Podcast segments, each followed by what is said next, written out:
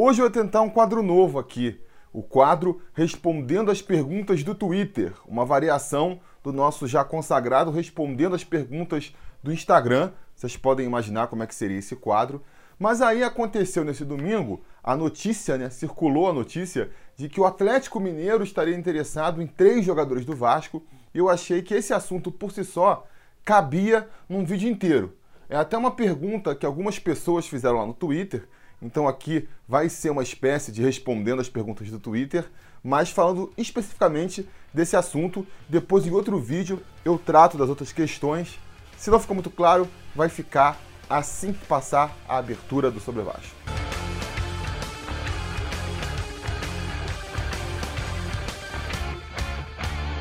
Fala, torcida vascaína, Felipe Tiru de volta na área para falar de negociação porque nesse domingo circulou a notícia de que o Atlético Mineiro estaria interessado em três jogadores do elenco do Vasco. Seriam os jogadores o Raul, o Andrei e o Marrone. E aí, muita gente veio me perguntar o que, eu achava disso, se eu achava que era uma boa, se eu achava que não era. O Marco Lopes, lá no Twitter, por exemplo, falou: Andrei, Raul ou Marrone? Qual deles você negociaria com Galo? O Tanjiro também, aqui, ó, arroba ATF Rafael, perguntou: quem o Vasco pode liberar para o Atlético Mineiro? Marrone, Andrei ou Raul? E a minha resposta para vocês é ninguém. Eu, se eu fosse o Vasco, não liberaria ninguém para o Atlético Mineiro. É, não vejo com bons olhos esse tipo é, de negociação. Né? Já tinha comentado isso antes, quando o Atlético Paranaense e o Palmeiras se interessaram no Marrone. E reforço aqui agora. Não vejo com bons olhos o Vasco abrindo mão de seus jogadores para reforçar equipes adversárias dentro do território nacional, reforçar aí os seus rivais, né? Eu acho que isso encolhe o Vasco, diminui o Vasco, que fica, que ganha áreas aí de clube médio. Porque como que eu costumei ver o Vasco? O Vasco como um time de ponta do Brasil, que sempre teve que abrir mão é, dos seus talentos em certo momento, né? A gente aqui é um futebol periférico, é um mercado periférico do futebol. Então, se um jogador se destaca muito, ele eventualmente vai acabar saindo para os grandes centros do futebol, lá na Europa, principalmente. A gente já se acostumou com isso, vendo nossos bons jogadores saindo mais cedo ou mais tarde para algum clube da Europa. A gente vê isso acontecendo não só com o Vasco, como com todos os grandes clubes do Brasil. O que tem acontecido de diferente de uns tempos para cá é que o Vasco tem começado a abastecer outros concorrentes locais. O Vasco abre mão de jogador para Atlético Mineiro, para Palmeiras, para Cruzeiro, para Corinthians. O que caracteriza o que é uma postura de time médio. Normalmente, onde é que esses clubes maiores vão buscar jogadores aqui dentro do Brasil? Em times como Goiás, como, sei lá, o Bahia, um Vitória, ou até outras equipes de menor tradição que essas que eu comentei. São equipes médias. Criam ali os seus jogadores, perdem eles para outras equipes eh, de ponta do Brasil para só então esses jogadores irem lá para a Europa. E me preocupa que o Vasco comece a ficar marcado, pelo menos aí nesse meio do mercado dos jogadores, como um clube médio, como um clube de passagem. Um clube que o jogador, seja da base ou venha de um clube menor ainda, né, veja apenas como uma ponte para um outro clube maior do Brasil, para só então ir para a Europa. Acho que do ponto de vista da imagem, do branding do, do time, que é uma coisa importante, o jeito como os outros clubes, o jeito como o mercado observa o Vasco é muito importante. É um caso da imagem construindo a realidade, né? Se o Vasco começa a se comportar como um time médio e todo mundo começa a observar o Vasco como um time médio, é, é, em pouco tempo essa pode se tornar a realidade, né? Acho que essa procura pelo Marrone, vou falar mais sobre isso aí, reflete um pouco isso, né? Porque é, agora mesmo, esse caso aí do, do Atlético Mineiro buscando o Raul, o Marrone e o Andrei. Vocês acham que ele está buscando esses jogadores para ficar com eles pelo resto da vida? Está buscando ali, vou pegar aqui esses jogadores novos e eles vão fazer uma carreira aqui no Atlético Mineiro? Não. Com certeza o Atlético Mineiro já pensa em revender eles mais na frente, né? Então tá vendo essa possibilidade de mercado de pegar eles mais barato do Vasco, jogar ali uma temporada pelo Galo para revender com um lucro maior lá na frente. Ou seja, o Vasco já está nessa questão aí, mais uma vez, reforçando esse papel de clube intermediário, de clube médio do futebol brasileiro. Então, por essa questão aí de imagem, e isso é muito importante, acho que as pessoas não valorizam tanto quanto deveriam, só por isso eu já negaria essa negociação. Outra questão importante também é que esses jogadores, eles são hoje titulares do Vasco da Gama, né? Pode ser até que com essa mudança aí, os reforços que chegaram, a mudança de treinador, eles percam o status é, de titulares do time, mas ainda assim vão ficar ali na, no chamado é, ciclo de rotação do Vasco. São jogadores que, mesmo que eventualmente percam a titularidade, vão continuar entrando nos jogos, quando outro jogador tiver é, contundido, suspenso, ou até mesmo durante as partidas. Então, perder esses jogadores agora é enfraquecer o elenco do Vasco. Você acha que o elenco do Vasco é ruim? Você acha que o elenco do Vasco é limitado? Ele vai ficar pior, ele vai ficar mais limitado com a gente perdendo esses jogadores, porque eles não são titulares do Vasco por acaso.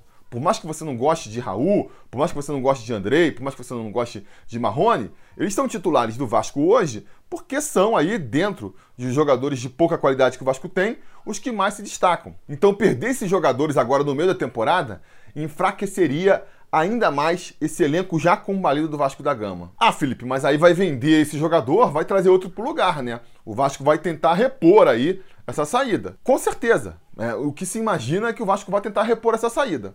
Agora, pega o histórico de reposição do Vasco e me responde se dá para ficar animado. As tentativas do Vasco de repor jogadores costumam ser muito frustradas. Costumam ser muito frustradas. Pega aí nos últimos tempos os jogadores do qual o Vasco abriu mão e, e, e vê quem veio pro lugar e vê se o Vasco fez uma boa ideia, né? Pega as últimas vendas do Vasco aí, né? Vendeu o Paulinho, quem veio pro lugar do Paulinho? Vendeu o Douglas Luiz, quem veio pro lugar do Douglas Luiz para não deixar a qualidade do time cair. Matheus Vital foi pro Corinthians, quem veio pro lugar? Não veio ninguém.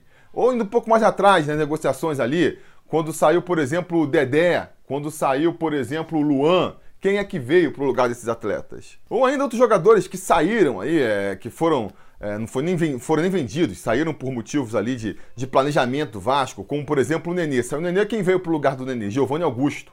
Saiu o Max Lopes, quem veio pro lugar do Max Lopes? Não veio ninguém. Saiu o Thiago Galhardo, quem veio pro lugar do Thiago Galhardo? Então, assim, vocês podem até dizer nos comentários, me lembrar de algum exemplo de um jogador que o Vasco abriu mão, vendeu ou, ou deixou sair e que trouxe um, um outro melhor pro seu lugar, que acabou se destacando mais ou igual a ele. Mas vão ser exceções. Porque o que o histórico do Vasco mostra é que na hora que o Vasco precisa repor as peças, costuma trazer jogadores piores do que deixou sair, né? Quando traz, quando traz. E acho que isso não é por acaso, né? Que o Vasco tá dando azar. É por conta da situação em que o Vasco é, se encontra, né? A verdade é que existe uma, uma, dificuldade natural de um clube na situação do Vasco conseguir é, achar boas peças no mercado. Tem a questão do dinheiro, que o Vasco não tem como pagar, o Vasco não tem um time atraente para o jogador, né? Tipo, o Vasco não é um clube atraente para os jogadores virem, né? O jogador recebe uma proposta do Vasco, o que ele vai pensar? não tenho a garantia de que vou ganhar meu salário em dia, né? Não vou ter também, não vou encontrar quando chegar no Vasco um elenco competitivo, um elenco que dispute títulos, um elenco que possa ajudar a projetar minha carreira, porque vai ser um time campeão, vai ser um time que vai fazer uma bela campanha. Não tem uma estrutura é, é, boa, agradável. Vou chegar lá, não tem um CT para eu treinar, vai ter uma torcida cobrando muito resultado em cima de mim, questões políticas que a gente vê no jornal. Então, o jogador olha tudo isso e não se interessa muito em vir para o Vasco. Né? Qual é a, a, possibilidade do Vasco conseguir é, deixar esse contrato atraente para o jogador? Propor para ele um salário muito acima do mercado. Então, o Vasco acaba trazendo jogadores ruins e ainda pagando mais do que deveria pagar, porque é a condição para conseguir atrair aqueles jogadores. Então, não por acaso, com raras exceções aí, o Vasco vai sair no mercado e vai conseguir fazer uma boa compra. Acaba eventualmente trazendo bons jogadores.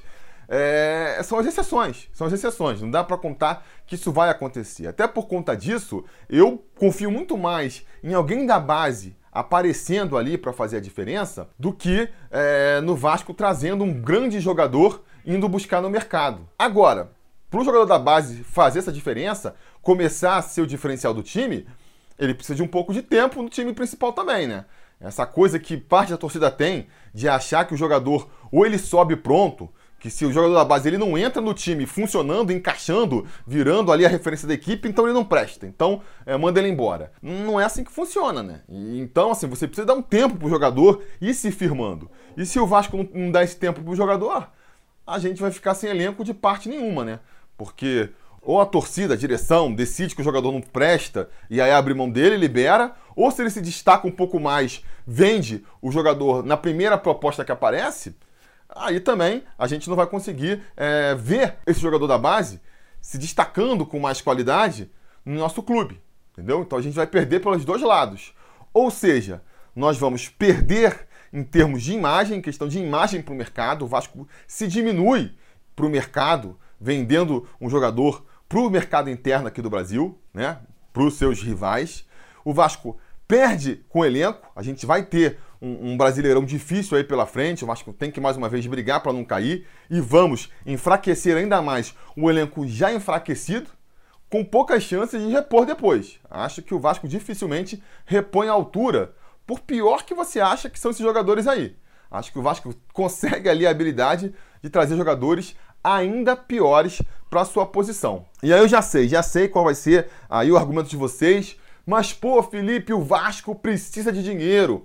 O Vasco precisa vender seus jogadores para conseguir sair do buraco. O Vasco ah, tem sempre esse discurso aí do, do, do dinheiro que o Vasco precisa para vender os jogadores. Entendo esse argumento. É um argumento que, pô, desde que acompanho futebol há quase 30 anos aí, existe. O Vasco sempre precisou vender jogadores para poder manter as contas em dias, ou até mesmo porque não consegue segurar o jogador, né? Mesmo quando o Vasco tinha uma situação financeira é, mais equilibrada, se vem um outro clube oferecendo muito mais dinheiro pelo seu jogador, você acaba tendo que abrir ali por uma questão de força, né? O atleta não vai querer ficar no Vasco podendo ganhar 3, 4, 5 vezes mais em outro clube, o Vasco não tendo ali condições de pagar aquele dinheiro pelo jogador. Então é uma coisa normal. Eu cresci já acostumado, já esperando o momento em que o Vasco vai perder seus bons jogadores para outros clubes. Isso é normal do futebol. O que eu acho curioso que aconteceu aí de, de um tempo para cá é da torcida começar a torcer para o jogador sair. Né? Um fenômeno engraçado que, que acontece hoje em dia aí nas redes sociais é que pinta um jogador bom no Vasco, a torcida fala: oba, dá pra ganhar um dinheiro com esse cara aí, vamos ganhar um dinheiro com esse cara aí. Parece até que o dinheiro vai pro bolso do torcedor, né? Porque, é, para mim, o que era comum até pouco tempo atrás, pinta um jogador bom da base e fala: pô, esse cara vai dar alegria pra gente, o Vasco tem que fazer tudo para segurar esse jogador o máximo possível. Não, não pode vender, não sei o que lá. E de um tempo pra cá mudou, é o contrário. É, pô, vamos vender logo. Aproveita para vender logo para fazer dinheiro, sabe? Como se esse fosse resolver o problema do Vasco. Não vai, não vai. Vou contar uma notícia para vocês aqui. Vender jogador não vai tirar o Vasco do buraco. A venda do Paulinho mudou alguma coisa na realidade do Vasco? O Vasco deixou de ter dívida? O Vasco deixou de atrasar salário? O Vasco contratou melhores jogadores porque vendeu o Paulinho? Não, continuou do mesmo jeito. A venda do Douglas Luiz mudou alguma coisa? A venda do Luan, a venda do Matheus Vital, a venda do Dedé. Pega aí qualquer venda maior que o Vasco fez nos últimos anos. Mudou alguma coisa na realidade do Vasco? Não mudou e não vai mudar, porque não é vender jogador que vai fazer o Vasco mudar de patamar, se recuperar financeiramente. É uma mudança muito mais estrutural. O Vasco tem que fazer uma mudança muito maior, entendeu? Do que simplesmente vender um jogador é, bem para poder conseguir voltar a ser o que a gente espera que ele seja. Vender um jogador para a primeira proposta que aparecer é menos ainda. Menos ainda. Só vai, repito, prejudicar o time em campo, prejudicar a imagem do time e vai ali dar um alívio financeiro momentâneo que logo depois se perde também, entendeu? Ah, vou vender um jogador aqui porque pintou a oportunidade. Aí pega o dinheiro do jogador, faz o quê? Metade desse dinheiro já se some no caminho. Ah, porque esse aqui vai para a mão do empresário, esse aqui vai para a mão do intermediador, esse aqui vai para não sei aonde, já já some metade do dinheiro nessa história aí. Aí vai paga umas dívidas que tem com os empresários, contrata um jogador veterano é, já em final de carreira, na esperança de que ele vai renascer no Vasco, vem ali por um preço alto, porque, como eu já comentei, o jeito de atrair o jogador é pagando salário acima, traz um, traz dois, de repente o dinheiro já se perdeu todo e não resolveu nada na situação do Vasco. Isso é o que a gente vê acontecendo normalmente, entendeu? Isso é o que a gente vê acontecendo normalmente. Então, assim, não tenho essa ilusão de que de repente vai vender os jogadores ah, vai vender esses três jogadores pro Galo, vende o Thales lá pra Europa, vende o Ricardo Graça lá pra Europa e pronto. O Vasco conseguiu equacionar sua dívida e daqui pra frente, em 2021, é, tudo vai ser diferente. O Vasco começa do zero, sem dívidas. Se fosse essa a realidade posta, pô, beleza, vende todo mundo aí, vamos cortar na carne para consertar as coisas. Mas repito, a história mostra que não é assim que acontece. Não é assim que acontece. Então não adianta nada, entendeu? Então não adianta nada. Ah, não, mas se perder a oportunidade agora, depois pode perder a janela. Lá na frente não consegue mais vender esse jogador. Cara, paciência. Ah, eu repito, eu acho que o Vasco não faz jogador para vender. Essa mentalidade é a mentalidade de time pequeno. Time pequeno que entra no Campeonato Carioca tentando ali é, destacar um dos jogadores para vender e, e, e, conseguir ali pagar o ano. Não vai conseguir nenhuma conquista esportiva, mas consegue ali juntar graninha para poder no ano que vem repetir a fórmula e ficar assim, né? Abre mão das conquistas esportivas e só se preocupa em se manter vendendo jogador. Acho que o Vasco não, deve abraçar essa filosofia. Tem que fazer os jogadores para poder eles renderem em campo, ajudarem o Vasco em campo. E aí, como contrapartida, né, com ele se destacando, eventualmente se vier uma proposta muito boa, muito tentadora, aí tudo bem, aí vende. Mas não com o primeiro objetivo de vender, sabe? Então, por exemplo, se de repente é, o Vasco não vende o André agora, não vende o Marrone agora, não vende o Raul agora, e depois no futuro não existe uma outra proposta, tudo bem, então que fique no Vasco ajudando o Vasco. Ah, vai ajudar ali de uma maneira ou de outra, né? A menos que o Vasco passe por uma grande reformulação e chova dinheiro no Vasco, e o Vasco possa realmente reforçar o, o, seu time com jogadores muito bons em todas as posições, são jogadores que ainda vão ajudar o Vasco ali, nem que seja completando o elenco. Pega, por exemplo, o Henrique. Muita gente reclama do Henrique, lateral esquerdo do Vasco, porque realmente não é um craque, não vai ser um craque nunca. Mas ele, mal ou bem, é um jogador que veio da base e que está sendo útil para o Vasco nos últimos anos. Quer você queira, quer não. Ah, mas o Henrique ele é muito limitado. Ah, mas tem que contratar um lateral esquerdo novo para o lugar. Beleza, concordo com vocês nesse sentido. Mas o Vasco consegue? O Vasco está aí há anos tentando contratar um lateral esquerdo, não consegue, e sobra sempre para o Henrique quebrar o galho ali. Essa que é a verdade. O Vasco tentou já no ano passado Danilo Barcelos, começou como titular e aí é, perdeu a vaga para o Henrique, porque não conseguiu é, jogar no alto nível. Tentou antes dele o Fabrício, também a mesma coisa, não conseguiu se firmar. A vaga terminou no colo do, do Henrique. Tentou antes Cristiano, tentou antes sei lá quem. Vai buscando aí na memória qual foi o último lateral esquerdo que o Vasco contratou e que realmente ganhou a posição. Muitos vão falar do Ramon aí, que realmente em campo conquistou ali em 2017 a posição, mas aí era um jogador mais velho, problemas físicos, se contundiu e está aí até hoje agora tentando buscar sua posição. E aí sobra para quem salvar ali o, o dia, salvar a temporada, o Henrique, né? Henrique nunca começou como titular, como a solução para a lateral esquerda. Tá começando agora nessa temporada por uma questão simplesmente de falta de dinheiro do Vasco. Se o Vasco tivesse um pouco mais de dinheiro, tivesse um pouco mais de fôlego é, financeiro, ia estar tá de novo tentando buscar um lateral esquerdo no, no mercado e, pô, a gente ia ficar torcendo para dessa vez funcionar. Então, existe uma função que o jogador da base pode cumprir ali, de compor elenco, entendeu? Que também é importante. Por mais que a gente sempre espere que o jogador que vem da base vire um craque, vire uma estrela, porque acontece com uma certa frequência, né? Edmundo veio da base, Pedrinho veio da base, Felipe veio da base, Paulinho, o Thales, o Douglas, para ficar nos exemplos mais recentes. É, a gente tem essa, essa esperança de que todo jogador que sobe da base vire um craque, vire uma referência para o time mas não precisa ser necessariamente. Pode ser simplesmente um jogador para compor o elenco ali, também vai ser muito bom, porque você traz um jogador que é mais barato, naturalmente mais barato, porque não houve uma negociação, ele sobe da base, o salário vai aumentando mais devagar ao longo das temporadas. É um jogador mais identificado com o clube também. Né, conhece o clube, tem uma relação ali de carinho com o clube. Então isso também não é uma coisa que me preocupa. Se por acaso o Vasco não conseguir vender esses jogadores, porque não, não chegou uma proposta ali na, no nível que o Vasco é, gostaria, que fiquem no Vasco ali, compondo o elenco. Acho que não vejo isso como uma perda para o Vasco, necessariamente não, né? Mas e se não der? E se vender? Se o Vasco tiver que vender, né?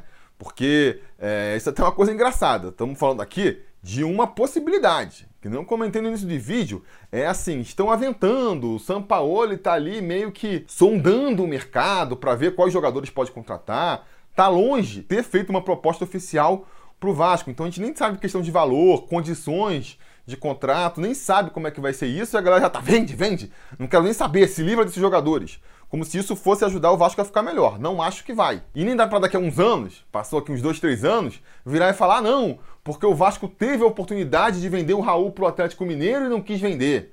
Sabe? Não estamos nesse nível ainda. Não houve uma proposta formal pelo jogador, então não dá para dizer que o Vasco tá nessa questão ainda. Né? Se não vender agora, perdeu a oportunidade. Não existe uma proposta concreta. Mas vamos supor aqui, pelo bem do argumento aqui, que chegue uma proposta para o Vasco, uma proposta realmente boa, um dinheiro ali que o Vasco perceba que precisa, né? Então ele, ele resolva abrir mão desses jogadores. Quais são os jogadores que valeria mais a pena vender ou não nesse momento? É, se eu tivesse que abrir mão de um desses três jogadores agora, o que eu abriria mão com menos dor no coração, sem dúvidas, seria o Raul. O Raul, para mim, é o jogador menos talentoso desses três. É o jogador que menos tende a evoluir, até porque já está mais velho, né? tem 23 anos, já chegou numa fase ali em que não dá para esperar muito mais evolução técnica do jogador. Acho que é um jogador que ainda pode ser importante para o Vasco. Começou mal esse ano, mas foi importante em alguns momentos do ano passado. Dependendo do estilo de jogo que o treinador venha a propor, ele pode render mais do que está rendendo agora. Mas, repito, entre esses três nomes aí que estão sendo ventilados, é o jogador menos qualificado, né? Então, seria o jogador que, que eu teria menos dó de abrir mão. Agora, até por conta disso que eu comentei, é o jogador que tende a render menos dinheiro para o Vasco também. Não acredito no Vasco fazendo uma grande venda é, em cima do Raul. Então, aí foi aquela pergunta, né? Você vai abrir mão de um jogador que, mal ou bem, tá ajudando ali o elenco, em troca de duas mariolas? Vai pegar um dinheiro ali que, sei lá, se tanto salda um mês de, de salário do clube, de repente não vale a pena. Né? De repente não vale a pena. Mas, dependendo da proposta, seria o primeiro que eu abriria a mão. O segundo ali, escolhendo entre André e Marrone, eu entregaria primeiro o Marrone. Mas com dor no coração, com dor no coração.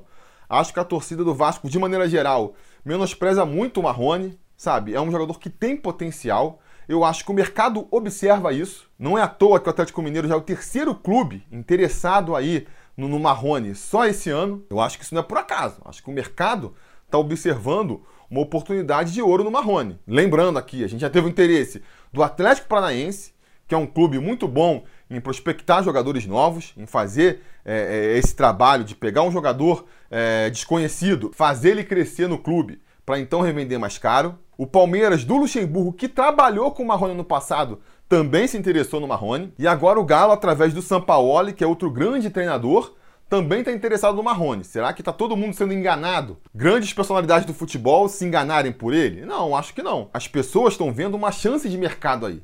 Estão vendo que a torcida do Vasco, de repente até o Vasco, é, não está dando valor devido ao Marrone. Então o que eles querem fazer? Vamos trazer o Marrone aqui para um valor baixo, a gente faz ele render aqui para daqui a um, dois anos, vender ele por muito mais e, e aproveitar o lucro dessa transação. Por que, que, que o, o, Galo agora está interessado no Marrone e não no Thales Magno, por exemplo? Será que o Sampaoli acha que o Marrone é melhor do que o Thales Magno? Acho que não. Acho que não, mas ele vê que o Vasco trata o Thales Magno como uma joia da coroa, como um jogador que quer vender só pelo maior preço possível e sabe, ah, isso aqui não adianta. Para tirar isso aqui do, do, do, Vasco, eu vou ter que oferecer muito dinheiro e depois lá na frente eu não vou conseguir revender botando um lucro nessa venda, porque já vou ter pago o preço máximo. O Marrone não, o Marrone é um cara aí que você vê, a torcida implica, os caras parecem que não dão muita atenção. Esse aqui, de repente, a gente consegue comprar baratinho para vender daqui a um, dois anos por um valor ali mais adequado do mercado. Eu acho que, que os outros clubes brasileiros estão vendo muito o Marrone com essa oportunidade. E vai ser uma pena. Vai ser uma pena se o Vasco não for o clube que aproveita isso, que faz o Marrone crescer e que faz uma grande venda para o exterior pelo Marrone. Acho que existe essa possibilidade. Ah, mas se o Marrone não vingar, se o Marrone. Aí tudo bem, paciência, fica no Vasco.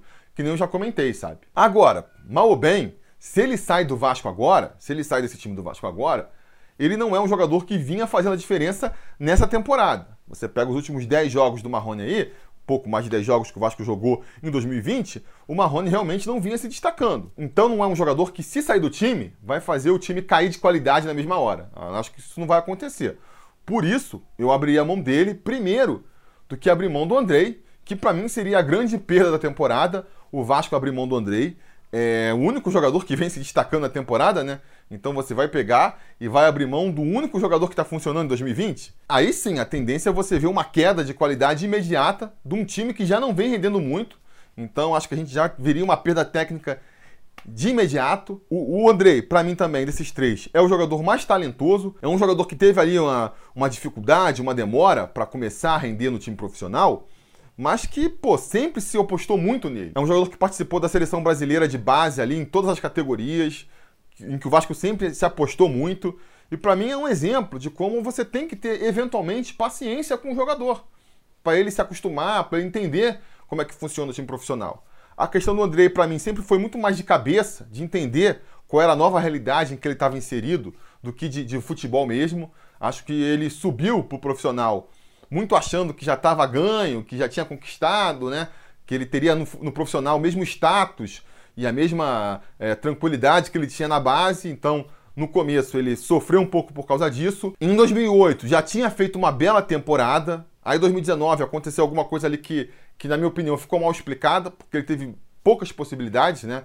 Para começar, ele terminou 2018 como um dos principais jogadores do time. E aí de repente começa 2019, ele não é nem mais no time titular. Logo perde a vaga ali pro, pro Lucas Mineiro. E depois também ao longo da temporada teve muito poucas oportunidades entrou uma vez ou outra ali, aí entra, entra mal, sabe? Mas, pô, é difícil também. Você pega um jogador da base, um jogador que já não tem experiência, tá ali treinando separado, aí de repente tem uma oportunidade. Aí o cara entra é, no meio de um jogo, vai mal, aí já volta lá para trás para ter uma oportunidade de novo daqui a um mês. Sem uma sequência, às vezes fica complicado também do jogador conseguir encontrar o, o seu futebol de novo, né? Então ele acho que foi um pouco boicotado pelo clube em 2019. Isso é uma coisa que eu também critico muito no Vasco existe muito mais boa vontade e, muito mais, e, e dão muito mais chance de tentar reerguer, às vezes, esses jogadores mais veteranos que o Vasco traz do que a molecada da base, né?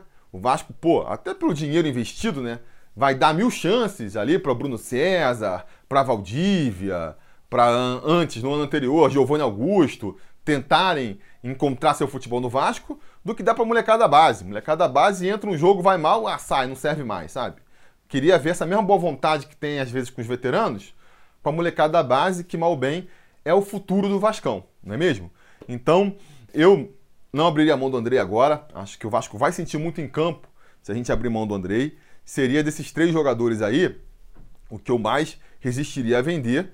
Agora, tudo é questão de dinheiro, né? Vê aí quanto é que o Atlético Mineiro está disposto a pôr na mesa, dependendo de quanto for a negociação, ela pode acontecer eu vou entender, que nem eu digo, mas ficar torcendo por isso, ficar achando que vai ser uma boa, isso aí eu não consigo fazer, me desculpa. Ficar comemorando porque o Vasco vendeu craque, é, isso é uma coisa que eu ainda não aprendi a fazer. Beleza, galera? Então a gente acaba por aqui. Voltamos aí a qualquer momento respondendo as outras perguntas que vocês deixaram lá no Twitter. Então, se inscrevam aqui no canal caso vocês não tenham se inscrito, liguem o sininho de notificação para serem avisados quando esse outro vídeo for ao ar. Se quiserem também seguir a gente lá no Twitter ou no Instagram e nas outras redes sociais aí do Sobre Vasco, elas estão aparecendo para vocês aqui, para vocês seguirem. E para matar a saudade de Tihu, enquanto outro vídeo não vem, eu vou indicar para vocês também, vai aparecer aí no final do vídeo, a live que eu fiz com o Vascaíno Sincero essa semana aí, aniversário do Vascaíno Sincero. Eu participei de uma live com ele lá, o campista vascaíno também estava presente. Foi uma live muito bacana. Quem assistiu gostou. Vou deixar o vídeo dela então aí na recomendação para vocês assistirem, quem quiserem ver a gente discutindo um pouco mais de Vasco.